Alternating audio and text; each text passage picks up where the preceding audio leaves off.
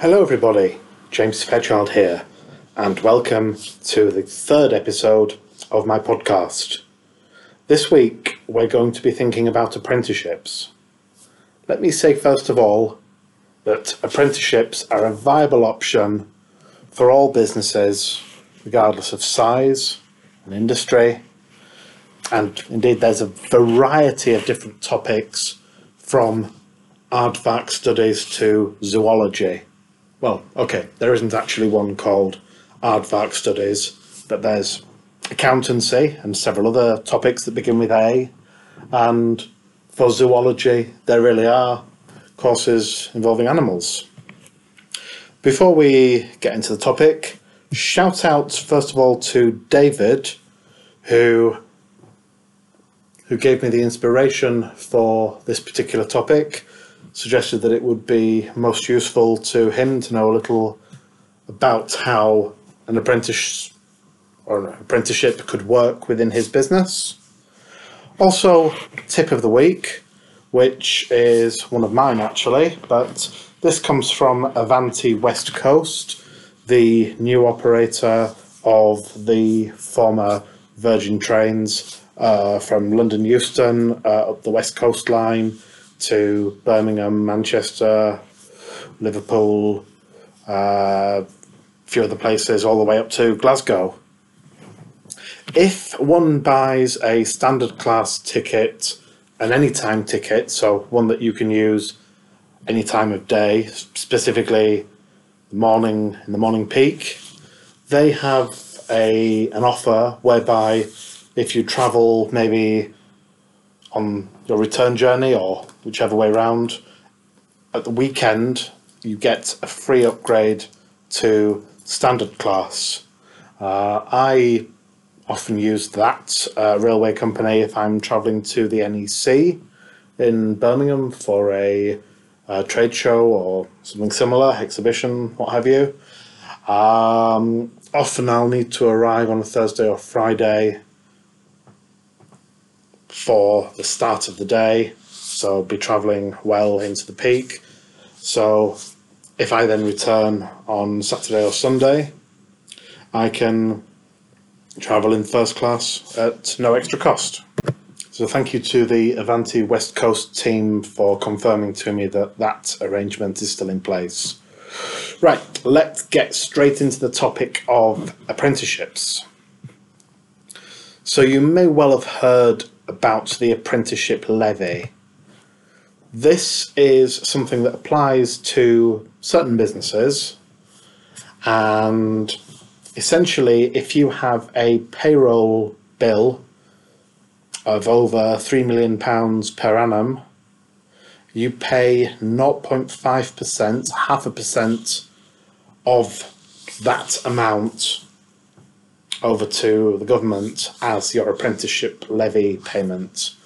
There is an allowance of £15,000. So if we take a payroll bill of £3 million, 0.5% of that would work out at 15,000, but because there's an allowance of 15,000, uh, businesses with a payroll of 3 million or less would pay nothing, zero. For example, if your payroll bill was four million pounds, half a percent of that would be twenty thousand pounds, but you've again got the fifteen thousand pound allowance to factor in, so your apprenticeship levy payments would be five thousand pounds. There are special rules for companies that are part of a group, uh, and indeed companies who have more than one payroll scheme. So if any of that applies to yourself, do look into the specifics. As I said, apprenticeships can be offered in a wide range of subjects. It's certainly not the traditional construction type uh, apprenticeships of, of the past. You can uh, do an apprenticeship in accountancy, and I have taught uh, accountancy to apprentices at a couple of different organisations. There are a number of apprenticeship, apprenticeships around the traditional trades, but there's also legal apprenticeships, HR apprenticeships, and more general office administration or office manager apprenticeship, as well as things, as I said earlier, involving veterinary type things with animals. Almost you name it, there will be an apprenticeship for it. So, how might one fund the cost of an apprentice and the training, the, the apprenticeship that, that that person will need? Well, as I said, if you are a business who does pay the apprenticeship levy, you have effectively a pot of money which you can use. You don't have to use it. It uh, it will disappear after two years. I strongly recommend you use it if you have one. But you have a pot of money that you can use to train one, several, however many apprenticeships, apprentices you can you can justify having in your business. If in a particular month there is insufficient money in your levy pot, it's possible that the government will give some further money and this would be split 5% your business and 95% government funds. So that's clearly a good thing for businesses. There are different financial levels for each course, uh, and they're different. For example, whether it's a 12 month apprenticeship, an 18 month apprenticeship, and so on.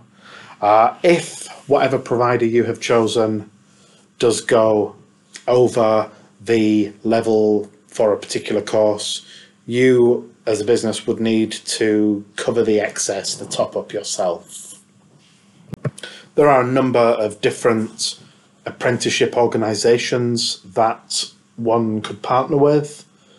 Many of the traditional colleges in your town and cities will offer apprenticeship uh, service, quite possibly a mixture of recruiting, so finding new people, and facilitating the day release and the assessment side of things as well.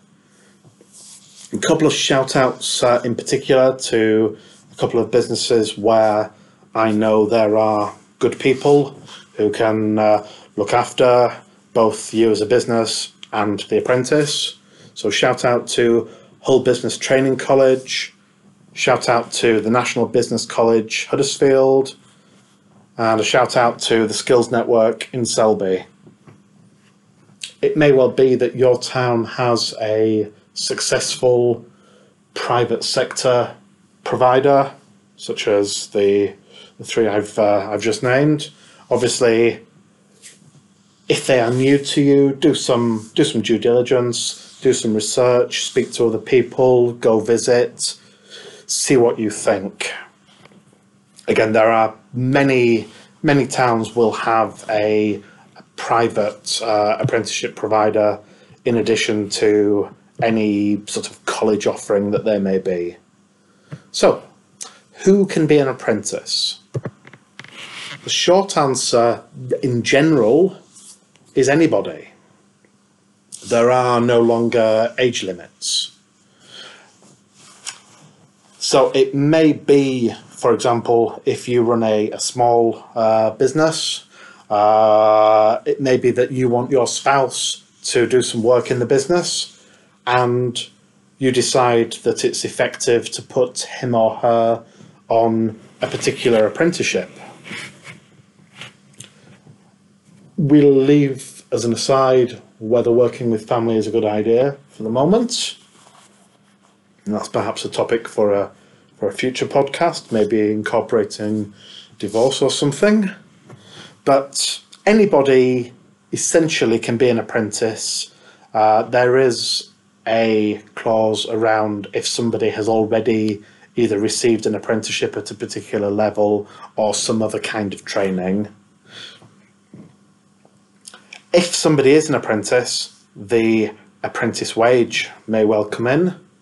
This is £3.90 per hour, going up in April to £4.15 and those rates apply for the first year of an apprenticeship for everybody. And in the case of apprentices under the age of 25, they apply, those rates apply until such point as they, as they attain the age of 25. However, I would say, as somebody who has quite a bit of experience around apprenticeships, that if you want to get and retain the best people, once you've decided that somebody is a good worker, it is only fair, as far as I'm concerned, to increase their wage to something that's more normal. If you have a good worker who isn't being fairly remunerated, let's be clear, there are alternatives out there for people, and if people don't feel valued, they will they will look. In the case of an apprentice who is under the age of 18, it is possible that there could be some extra top up funding for your business. That's a question to ask your apprenticeship provider. In terms of what people do, well, 20% of their time, or one day a week, if we're looking at a, five day working week, one day a week would be day release, where they attend a training provider, some kind of a course, and, or indeed in some cases, a member of staff from the training provider could visit your premises and they do some off the job training. The other 80% of the time, or four days a week, people will be in your workplace or wherever you send them uh, and doing a mixture of doing the job or being shown, being informally trained in different things by colleagues. Obviously, if we are talking young people, then a lot of them are very intelligent, very capable. Let's not assume that they can run before they can walk let's not uh, expect them to do anything that's too complex or too challenging. Obviously, people do need to be shown things. They need to have the option of doing things themselves, maybe making a mistake. You, as the employer, the business, are vicariously liable for the actions of all of your apprentices and employees. So if somebody does make a mistake that has consequences, then do be aware of that. In terms of the format uh, of the off the job training, there will be, depending on the subject, there will be quite a bit of theory where skills, behaviours, and competencies are taught and honed. Depending on the topic, there will be usually some smaller modules that could well be accredited. For example, on the different accountancy apprenticeships, the apprentice studies different modules set by the AAT, the Association of Accounting Technicians, and other bodies as well. There will also be what we call an endpoint assessment, often with accreditation from a relevant industry body. Now, looking at the list of industry bodies, you've got the Institution of Civil Engineers, you've got the Recruitment and Employment Confederation, the Society of Master Saddlers,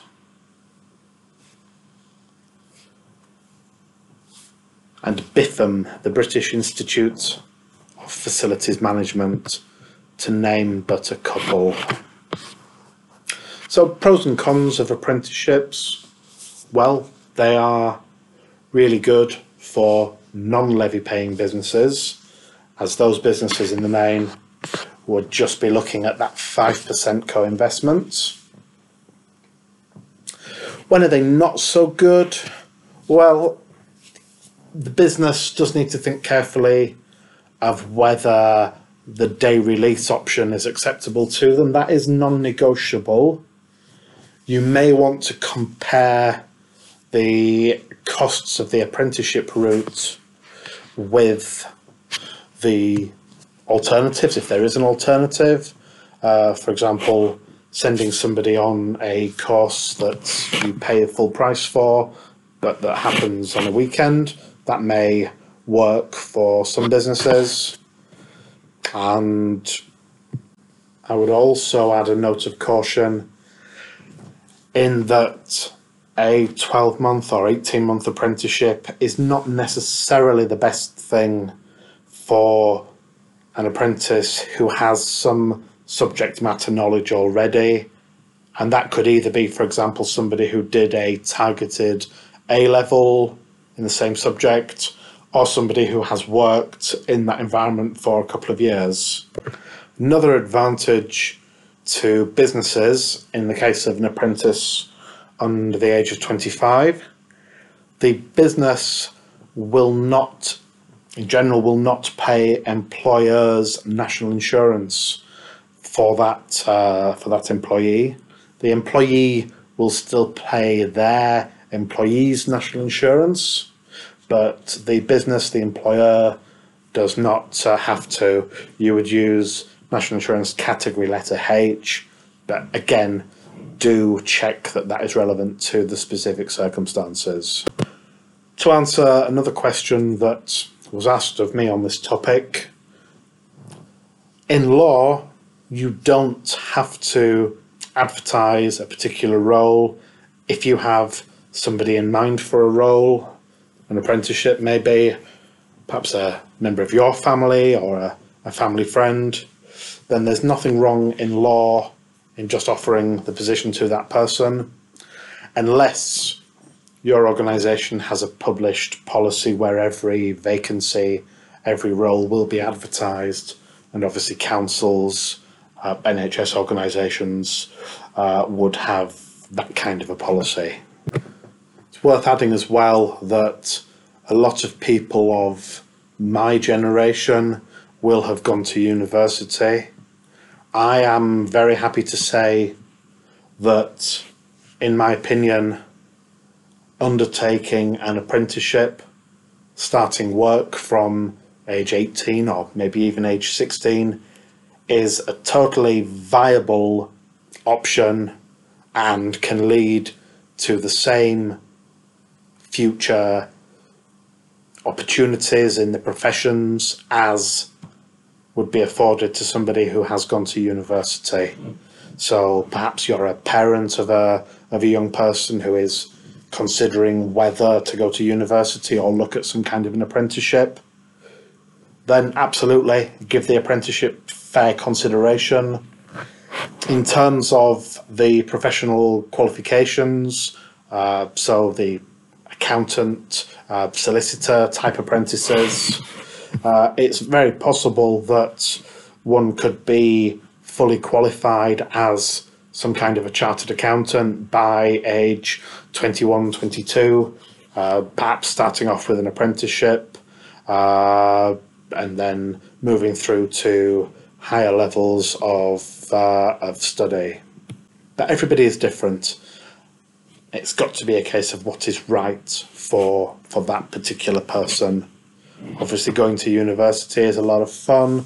It's great for the social side of things, the experience of living in halls, so on and so forth. That's about all I have to say this week. If you'd like to contact me, you can send an email to media at weeklyfd.com. Again, I'm very interested in receiving your tips, any suggestions you have that may be of interest to other listeners. I want to hear about your pain.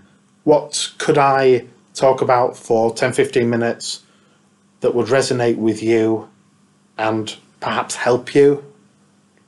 Let me know. Over the course of the next few weeks, some topics I'm planning to cover include IR35, property investing, some points around inheritance, and some points around pensions. But as I say, let me know with any thoughts you have. I'm James Fairchild. Have a great Wednesday, everybody. Goodbye.